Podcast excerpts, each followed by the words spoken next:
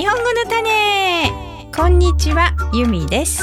このポッドキャストは日本語を勉強している人のために作りました。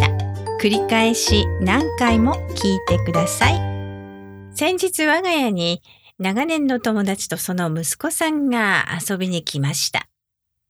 息子さんは今じゅうきゅうさいで、日本に行ってみたい、住んでみたい、なんなら日本人と結婚したいとまで言っていました。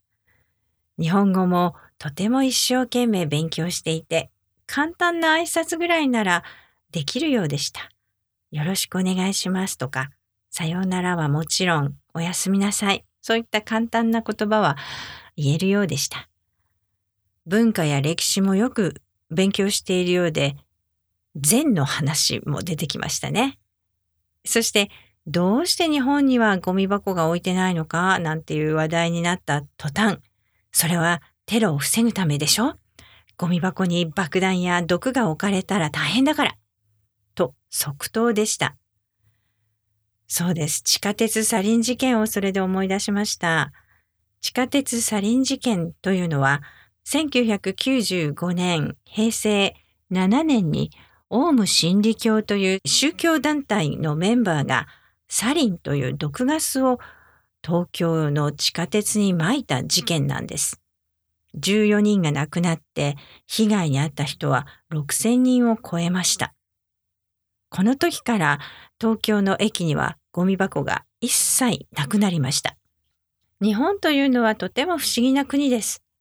世界でもトップクラスの安全な国と言われています。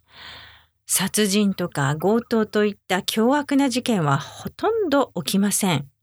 それなのに突然こういった世界中にも例がないような恐ろしいテロ事件が起こります。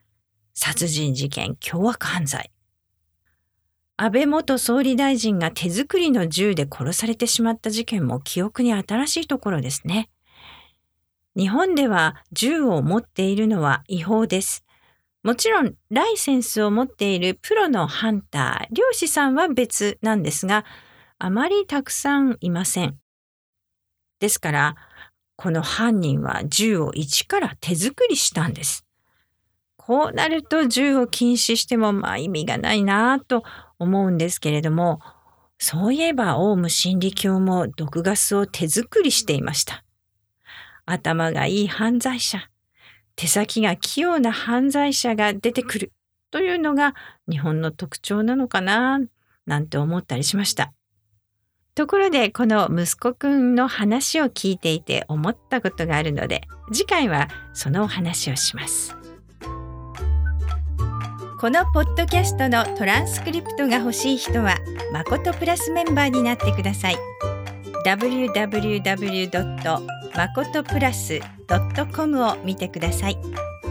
それではまた。日本語の種でした。